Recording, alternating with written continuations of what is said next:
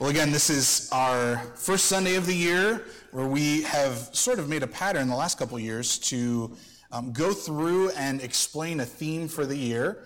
So do you remember what last year's theme was? Sanctuary. Sanctuary, very good. Big question. Do you remember what two years ago was?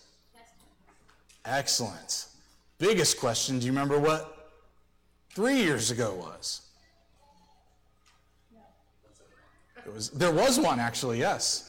It was Christ-centered living, right? Then you all go, oh, yeah, yeah, yeah, yeah, right, right, right. Good. Well, this year it is equip is the word that we're focusing on.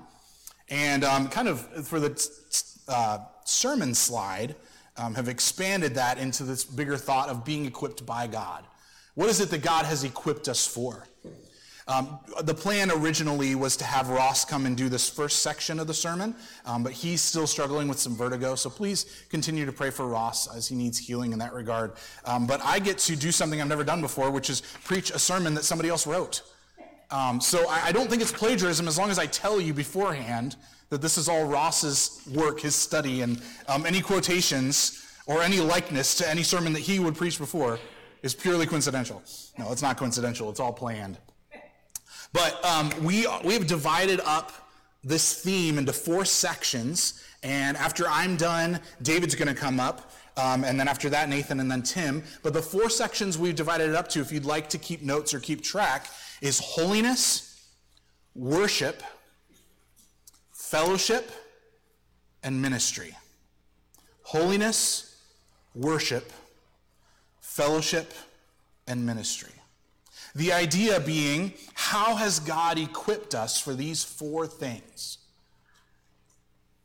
What has God done in order to help us in these areas? Now, the other sort of delineation of these four things is uh, there's a relational aspect as well. So when we talk about holiness, which I'm going to open up with, we're talking about our, our personal growth in Christ, our growth in Christ's likeness.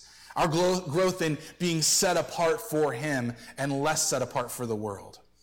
So how has God equipped you in your personal holiness? Then, of course, how has God equipped you for worship, your relationship with God? In one sense, every bit of your life in Christ is a matter of worship. Thirdly, then, how has God equipped you for fellowship? What has He given you to work alongside and live alongside brothers and sisters in Christ? Lastly, then, how has God equipped you for ministry? What is it that He's given you? Now, in a lot of ways, we can answer all these questions with the simple two-part Sunday school answer. He's given us His Word, and He's given us His Holy Spirit. Sermon over. Trust in those two things, you'll be fine, right? If nothing else, get that. If you want to be holy, if you want to be equipped for holiness, if you want to be equipped for worship, equipped for fellowship, and equipped for ministry, trust in the Holy Spirit. Look to His Word. And that's even why the first part of the sermon was kind of in the announcements this morning. How will you be equipped with God's Word? Because He's made it available to you. How will you then, therefore, equip yourself this year? Do you have a plan? It's good to have a plan. Sometimes those plans fail. That's okay. My Old Testament reading plan, goodness, if you want to know how bad I did at that this year, just ask me. I, I'm, I have enough shame, at least, to not go into all the details from here, but I will tell you in a one-on-one conversation, I did not make it through the Old Testament in twenty twenty-two. I did make it through the New Testament, so happy about that. But more importantly, are we accessing what God has offered to us and equipped us with in order to engage in these areas of life? So, personal holiness. Ross says, we might fumble a bit if we're asked, what is holiness? I'd even ask you then, in, in the place of your heart, what is the answer to that question? What is holiness? He says that in Hebrew, the word kadesh and Greek hagios, biblical words have a similar meaning, meaning apartness, sacredness, separate, pure, or set apart. In addition, this word, particularly in the Hebrew, has the idea of cutting something. So you could even kind of go back to the beginning with Abraham and think about circumcision. And why was it, why was this weird procedure done, prescribed by God for Abraham to say, this is the way I'm going to mark you as my people. All of the males in your family will be circumcised. That seems weird, God. Why is that? Well, part of it has to do with that matter of cutting as a matter of holiness, being set apart to God. God first spoke of something being holy in Genesis when he consecrated the seventh day as a Sabbath. It's kind of interesting. First matter of holiness being a day. It was set apart from the other days as special. So we see this in the creation account, right? In Genesis chapter one. What is it that God did on the seventh day? He rested. Why? Because our God is weak and he needed a break and he... Exp- no, not at all.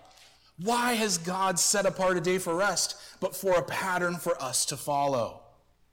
Interestingly enough, when the Son of God takes on human flesh, he then is required to rest, right? He then is limited in his abilities in this world. Fascinating. If we were to try to come up with an opposite meaning to holiness, though, a good one might be worldliness, which is common, secular, and spiritually shallow. It's a matter of including all the temptations of the flesh and the mind. Or as John puts it in First John, the lust of the eyes. Do you remember what the other ones are? Lust of the flesh and the pride of life. That's right. Thank you. Sometimes I ask to see if you're paying attention, and sometimes I ask because it's off the notes, and I want to make sure I get it right. So thank you for helping me. So the Apostle Peter addressed personal holiness in First Peter one. I might encourage you to turn there as well. First Peter chapter one and verses fourteen through sixteen. First Peter chapter one, verse fourteen through sixteen. He writes, "As obedient children, do not be conformed to the passions of your former ignorance. But as he who called you is holy, you also be holy in all your conduct. Since it is written, you shall be holy, for I am holy." First Peter one, fourteen through sixteen. This is, of course, in reference as well, all the way back to the book of Leviticus in chapter eleven and verse forty-four and nineteen, verse two, wherein God repeats to his people, "You shall be holy, for I am holy." Our personal holiness is in direct connection to the holiness of God. Why should you be holy? Because the God whom you claim as your Lord and Master is himself holy as well. If we look at the arrangement of the tabernacle in the Old Testament, we see that the lack of holiness prevented men from coming into the presence of God. This is done away with today since we approach God on the basis of Jesus' blood and sacrifice in our stead. So when he says this matter of the lack of holiness, he's talking about a set-apart place, the tabernacle, which eventually became the temple, which is ultimately just a picture of Christ, because he himself is the temple. If you remember in our study of John earlier on, Jesus looks at the temple and says, "Destroy this temple in three days, I will raise it up." And John says he was actually talking about the temple of his body. And it was really interesting. I was listening to a sermon just this past week, and he pointed out that Jesus intentionally wanted them to get confused about whether he was talking about his own body or the physical building of the temple. Because in the biblical perspective, they are one and the same. The idea of the temple, the idea of God being with us, what we celebrate at Christmas time. Jesus is the true temple. Hebrews twelve fourteen, the author says, "Strive for peace with everyone, and for the holiness without which no one will see the Lord." Strive for peace with everyone, yes, but that verb of strive connects again to the later part of that verse. Strive for holiness. Holiness is not just something that's going to happen. The Lord expects us to strive for holiness in our lives. Not as though working by our own power, of course, right? But we're working by the power that he equips us with. That what we have, what we need for holiness, he has provided for us in Christ. Further down in verse sixteen of Hebrews chapter twelve, he writes that no one is sexually immoral or unholy like Esau, who sold his birthright for a single meal. God's intention for his people then is to be a holy people, not a people that is that are so focused on earthly things. That's where this Esau reference comes from. Do you remember when he came in from the field and goes to his brother and says, "Just give me a bowl of that soup. If I don't eat, I'm going to die." Super dramatic, right? And Jacob takes advantage of his stupidity, takes his birthright. We should not be those who trade off spiritual blessings and our own personal holiness for advancements in this life. Jesus says in Matthew five, verse eight, "Blessed or happy are the pure in heart, for they shall see God. this matter of holiness connects to a matter of purity as well. You remember that the priests had to be purified in order to go into the temple, in order to act out the worship that was prescribed by God in the Old Testament. And Jesus says that in our hearts is where the matter of purity is most importantly settled. Our hearts being pure, not to say that we are sinless, but to say that our relationship with sin is different because of the holiness that we have in our God. Holiness is a heart issue that the Holy Spirit works in us over time. It's not an instant thing. Now, interestingly enough, we are positionally righteous in Christ, right? Positionally. And we are holy in that we are sanctified for Him. That is both a true statement and a progressive statement. We're growing in our righteousness, our right standing with God, as we act less according to sin and more according to rightness with God. And we're also growing in holiness at the same time. This all happening because of the presence of the Holy Spirit, activating the truth of God's word in our hearts. The Lord, by His Spirit, convicts us of sin. He brings us to repentance and confession of sin. He sends us to the cross for God's mercy through Jesus. And we then live a progressively changed life that is more pleasing to God since we are becoming more like Jesus. Now, you're standing amazingly. Your standing before God is so secure that you are, Paul says, accepted in the beloved. When you have your worst spiritual day, your most unholy day, God still looks at you and says, I see you as clothed with the perfect holiness, righteousness, and purity of my Son. Our job then in personal holiness is to strive to allow this progressive change to happen in us, to work alongside, to work in step with what the Spirit is doing in and through us. Even when it hurts, Ross says here. Hebrews twelve ten again, He disciplines us for our good that we may share in His holiness. The author of Hebrews tells us it, we don't enjoy discipline, right? We don't like it. We don't look forward to it. But it is for our good that we might be holy, sharing in the holiness of Christ. Tasting God's grace should intensify our longing to actually reflect the beauty of His holiness in our character. This is sort of, again, if I can go off script here, this is sort of what happens on Sunday mornings for me, I notice. A lot of my struggles in coming in with a pure heart and with a holy mindset for worship seem to fade away when I read some of these words that we're singing, and I go, yes, I do love to tell the story. I can't wait to tell the story. It's so wonderful to recall what Christ has done for us. But that taste of God's grace shouldn't end with a matter of appreciation, but a matter of devotion, a matter of devotion to strive for holiness, knowing with all certainty that Christ is working in us and through us. And so Paul writes in Philippians to work out our salvation in fear and trembling because God is work at work in us. Holiness is not the way to Jesus, Ross says, but rather knowing Jesus is the path to holiness. So are we equipped for holiness? Yes. Do we have everything we need to live a holy life? Absolutely. But it's not as though we are going to find Jesus through our holiness, but rather in finding Christ, we find holiness. In His presence, we're drawn to Him. And in His presence, we, in, in, in one sense, we just end up absorbing the holiness of Christ because we are found in Him before the Father. At this point, I'd like to invite David to come up, and he sat in the back, so I'm going to ramble for a little bit. Just kidding. Um, David's going to share about personal worship and our relationship with God. Thanks.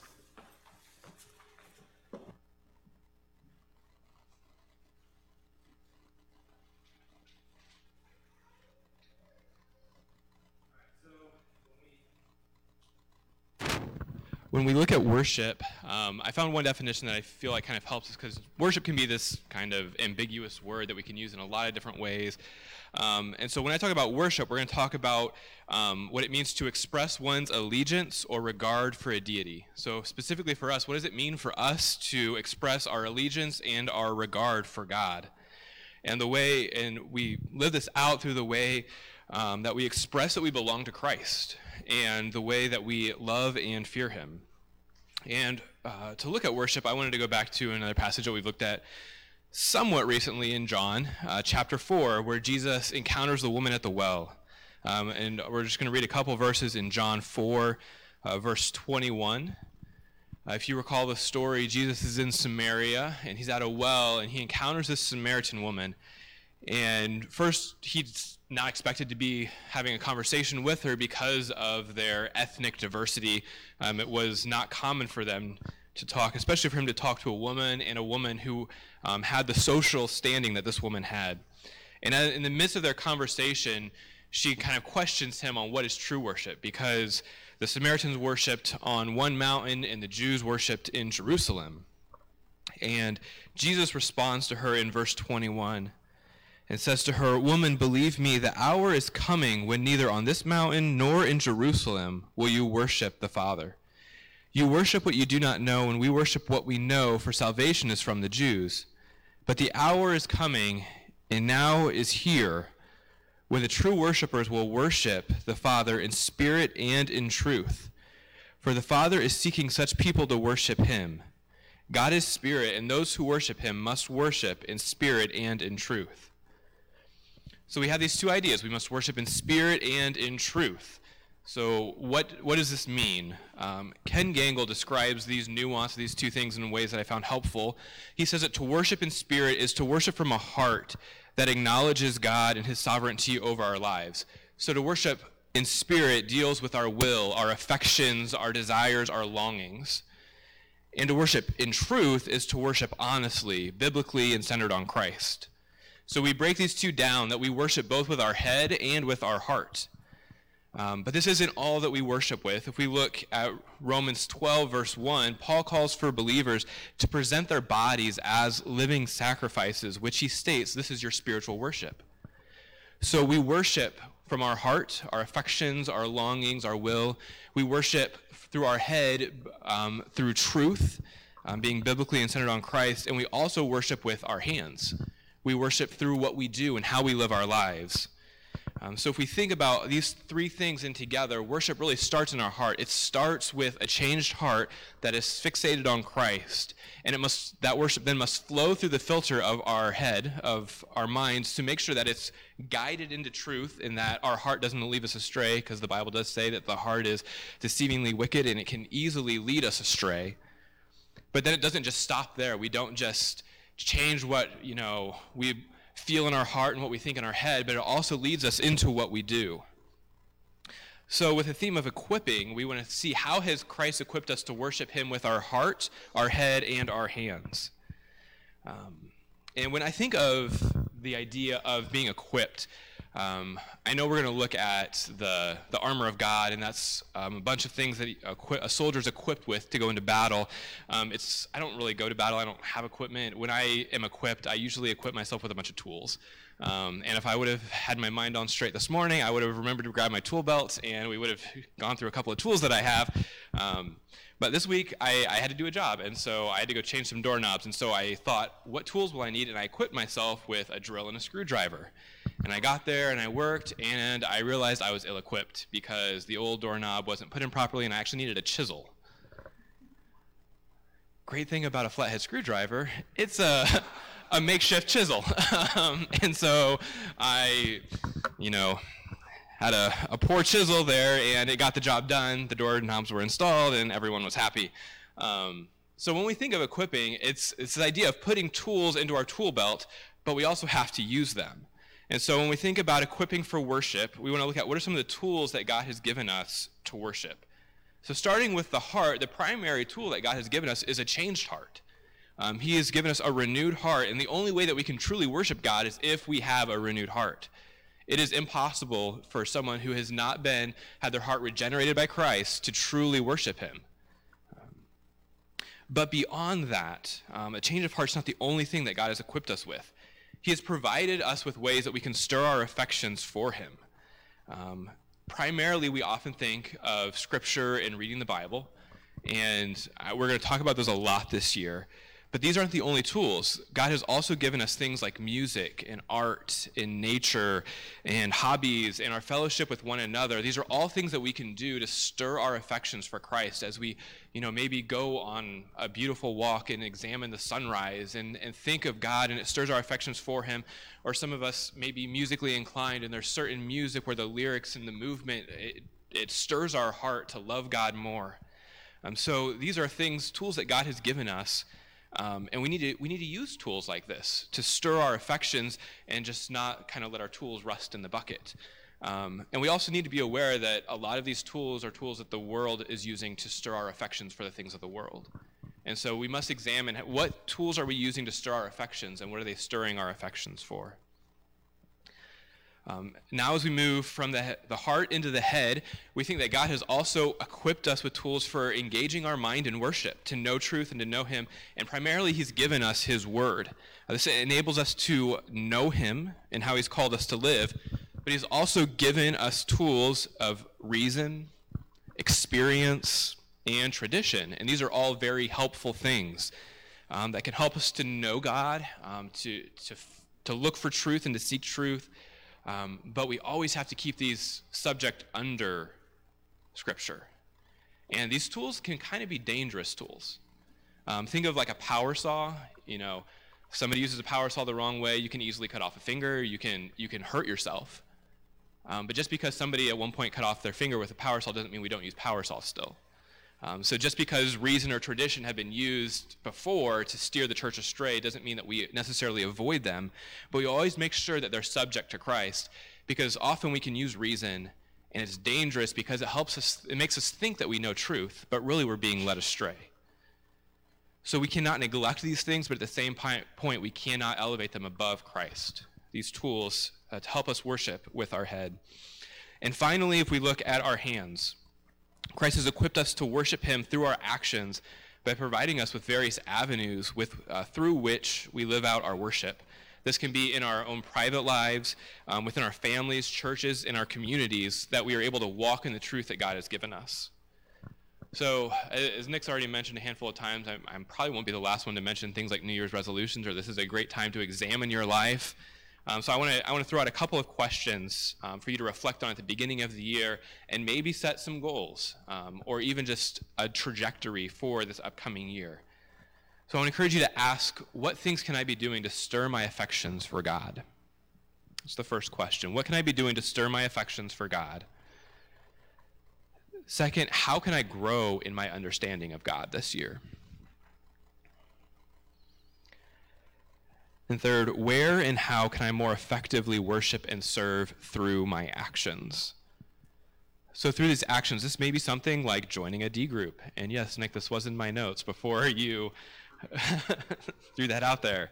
Um, but it, it may be some other way of getting to know others in the church so you can live out life together and worship together through your actions. It may be developing evangelistic relationships with your neighbors, um, or your, your coworkers. Or it might be something like seeking an accountability partner to deal with a habit or a sin or an addiction in your life that you've allowed to persist.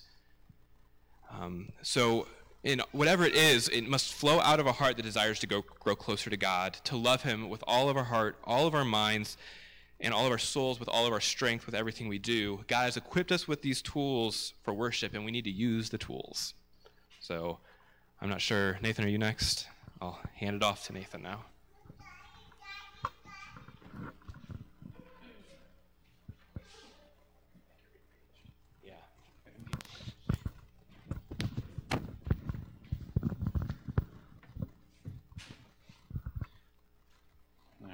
So now I'm going to be looking at fellowship.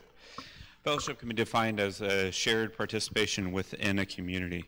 God created us as social beings. We were created in the image of God. Uh, the one true God is a triune God. I'm not going to dive into the Trinity. It's something that's beyond our comprehension. But within the Trinity, you have God the Father, Jesus the Son, and the Holy Spirit. And they have fellowship with one another. And God created us in his image, and so we are created with a desire for fellowship. In Genesis two, we see God creates Eve. He creates a suitable helper for Adam, who was not found among all the livestock and the birds of the heavens, so he creates Eve to come alongside him. Even the most introverted person desires fellowship. As a socially awkward engineer, social situations are very out of I, I kind of clam up in large groups. I like the smaller groups. You get me in a large group of people, and I clam up. Maybe it's just me, but the greeting time used to be extremely uncomfortable for me, and I would stand there at my seat, and I would just sit there and wait for people to come to me and hope, okay, hopefully nobody comes up and says hi. But I desired fellowship, and I knew that God calls us to fellowship. And so several years ago, I set out, of course, numbers person, set out a goal. I want to say hi to three people. And then a little bit later, I'm like, okay, now I'm going to set another goal. I want to say hi to three different people because I'm saying hi to the same three people every week. Or I'm saying hi to the three people that are sitting in front of me and calling it good. So, but God calls us to fellowship. Then you have, on the other end, you have your extroverted person, like my brother-in-law, who I dearly love, but is wired very differently. Me, he is very energized in those large group settings. And he comes home, and he's so energized, and he'll tell me stories, and he's like, oh, I was in this group of people, and I met this person, and da-da-da-da-da, and I'm sitting there, and my initial thought is, you're in this group of people that you don't know. That sounds very uncomfortable, unnerving. But he's excited by it, and he'll tell these stories about it. But God created us as social beings in a desire for fellowship, a desire for community, to be participants within the community. We are made in his image. As a body of believers, God equips each of us with different gifts to use within the context of fellowship with other believers. Without fellowship with one another, we as a church body in Christ are not complete. Romans twelve, we're going to look at Romans twelve, three through eight, starting in verse three. For by the grace given to me, I say to everyone among you, not to think of himself more highly than he ought to think, but to think with sober judgment, each according to the measure of faith that God has assigned. For as in one body we have many members, and the members do not all have the same function. So we, though we, though many, are one body in Christ, and individually members of one another, having gifts that differ according to the grace given to us, let us use them. If prophecy, in proportion to our faith, if service, in our serving, the one who teaches in his teaching, the one who exhorts in his exhortation, the one who contributes in generosity, the one who leads with zeal, the one who does acts of mercy with cheerfulness. This, of course, is not the only place where Paul uses the human body as a metaphor for the uh, body of Christ. Think First Corinthians chapter twelve, for instance, here. But Paul's point here is simple. God has equipped each of us with gifts that we are to use in fellowship with one another, to build one another up, or as David said, to use tools in our tool belt, to work together in Christ, to stir our affections for God, as David said. In using our gifts, we are to use them in a humble spirit out of love, as Paul says, recognizing that our gifts, they were given to us by God, and they're used to build one another up. Notice that Paul's call for unity within the context of the fellowship in verses four and five. If I had a gigantic right leg that, say, was four foot long, and I had a size four shoe on that leg, and then I had a regular size leg with a size eighteen shoe, I wouldn't be able to do much very well. I wouldn't be able to get around very well. I'd be tripping over everything. I couldn't sit. I couldn't stand. My back would hurt because I'm always kind of standing funny and awkward. I'd hobble around, tripping over everything. And the list would go on. Likewise, we are one body in Christ, and individually members of one another. It is through the shared participation within the community of believers that we are able to utilize the gifts that God has given us. The church has several opportunities to encourage fellowship. I know it's been mentioned twice already. Let's just make it three for three here. We have D group. But there's also, of course, the Sunday morning service, including Sunday school and post-conversation after Sunday, women's ministry, morning, evening prayer, work days, et cetera. Fellowship within the body of Christ, though, is not to be exclusively done through church-organized activities. Fellowship can happen through meals together at one another's homes, through gathering together, through serving together, helping one another out when those are in need. Matthew eighteen twenty says, "For where two or three are gathered in my name, there I am among them." Acts chapter two, verses forty-two through forty-seven, talks about the fellowship of the early believers after the day of Pentecost. It's a familiar passage for many of you. If it isn't familiar, I would encourage you to read it this afternoon. Acts chapter two, verses forty-two through forty-seven. In this passage, we see the apostles teaching the believers um, the believers breaking bread together, they're praying together, praising God together, sharing their possessions, going to the temple together, and just in general, doing life together. I think it's important to note that the passage mentions twice the early church breaking bread together. The first is likely in reference to the Lord's Supper, as well as sharing a meal together after church. Then the second is actually sharing a meal together in their home, so it's likely what, the way the, the Greek translates. Food is a wonderful way to bring people together and to break conversational tension, especially if you're socially awkward, such as myself. This is the reason why all of our D groups have a meal. There's a purpose for that. Not to mention, food is good. So, this is not to say the early church was perfect by any means. In fact, it was pretty messed up in a lot of ways. However, there are areas where the early church does set the bar pretty high for us. And one such way was in how they fellowshiped with one another and how they did life together. God equips us as a body to share life together. Teaching, prayer, meeting together, worshiping God together, and the Lord's Supper, all aspects today's church can and should emulate. Tim is now going to share how we are equipped by God for ministry.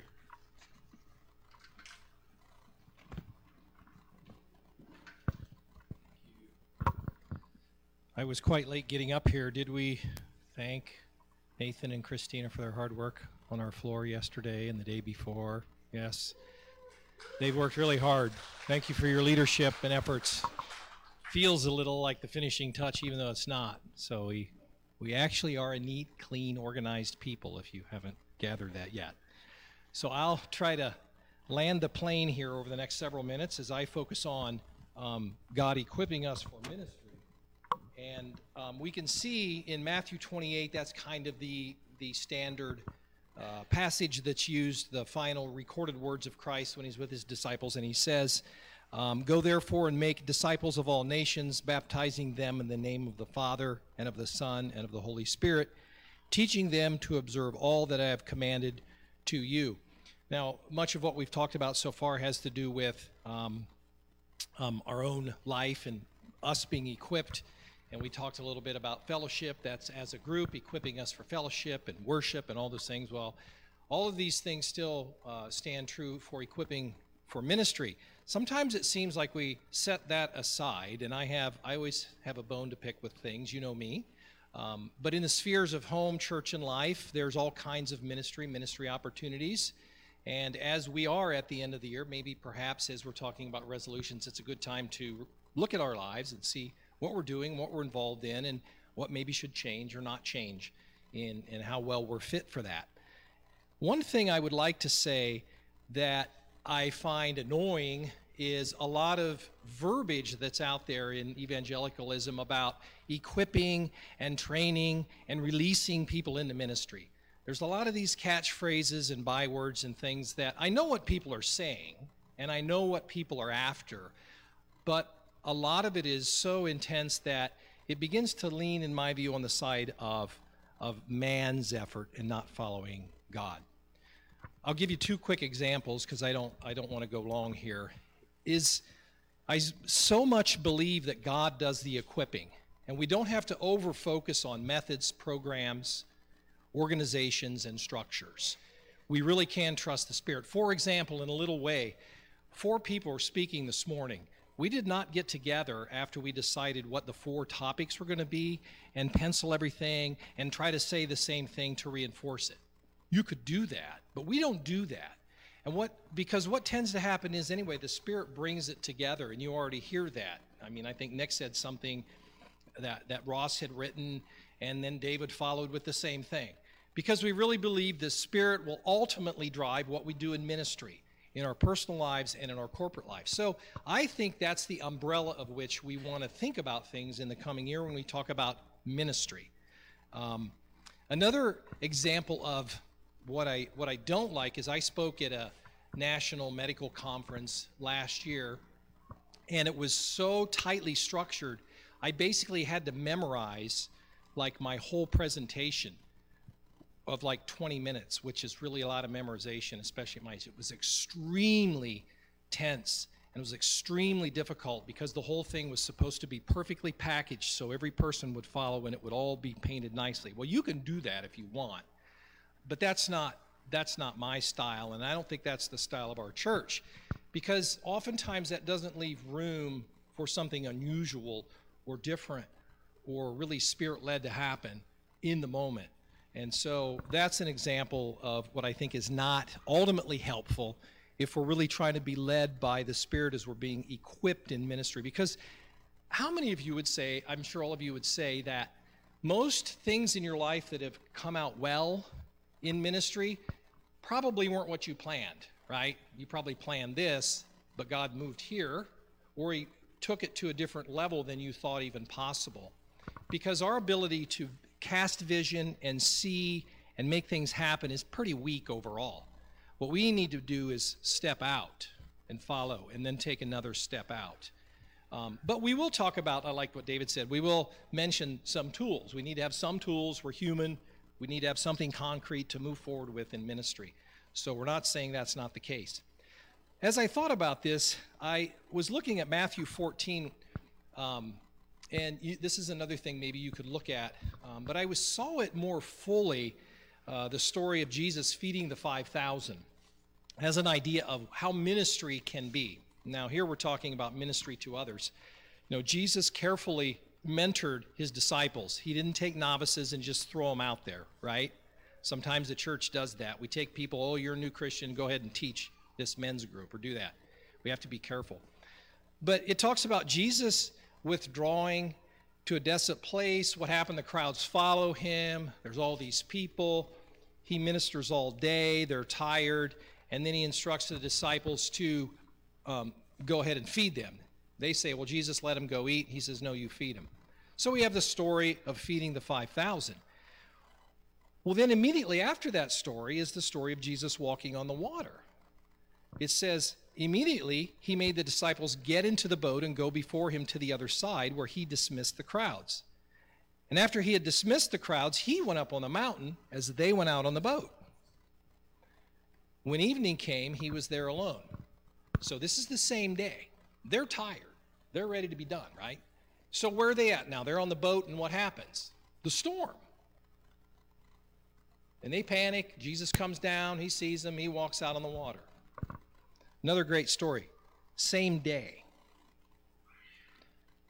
Then in verse thirty-four, it says, and when they crossed over, they came to land at Gennesaret. And when the men of the place recognized him, they called all around and who were brought to him, and implored him to minister to them. And as many as touched it were made well. The same day. I was tired eight hours ago in this story. And I think it's a good piece of humility we need to have, that in ministry, it's sometimes tiring and it takes commitment. And we have to follow Christ, because he's working and he's moving and he's doing things sometimes that surprise us, or we don't know what's coming. And things don't always turn out the way they thought they would. And as I thought about, well, how do we, how do we be, quote, successful in ministry? How do we do what we're supposed to do? And I'm not going to read it all for you, but I would recommend that we consider Colossians three, chapter one. The whole, t- the whole chapter about putting on of the new man. If you've been raised with Christ, seek the things that are above, where Christ is seated at the right hand of God. Set your minds on things that are above, not on things on the earth. And it follows in there talking about put to death all the immorality that's in our life, especially our pre-Christ life, those things maybe we drag in. Seeing that you put off the old self with its practices and put on the new self, which is being renewed in knowledge after the image of its creator. It is this way that we will be, quote, successful, unquote, in ministry. Evangelicalism is rife with people failing because of their sin in ministry. That's the undoing. The undoing isn't, oh, they didn't have the right program. Oh, they didn't have new carpet in the building. Oh, they didn't have men's groups that made men sit around and paint their toenails, or whatever some of these men's groups do. I don't know. But it's not... It's not what we do, It's who we are that will give us successful ministry. You'll remember that one, won't you? If you know me, I make, I make, I overspeak to make a point, so you remember it. But no, I'm fully convinced after many, many years doing ministry and many mistakes I, we have made, that if we are becoming the new man in Christ as the foundation of everything we talk about this year in the tools for ministry, and like David talked about, I loved that, using reason, experience, tradition. We have all those things here. We, we fold these in to our thinking about our ministry, both as people, and to people, and to our community. We pull these things in. But if we do not put on the new man, and we are not the right people, and we are oversell, we are overwhelmed with sin and distraction, nothing we can do with those tools will prosper for the kingdom.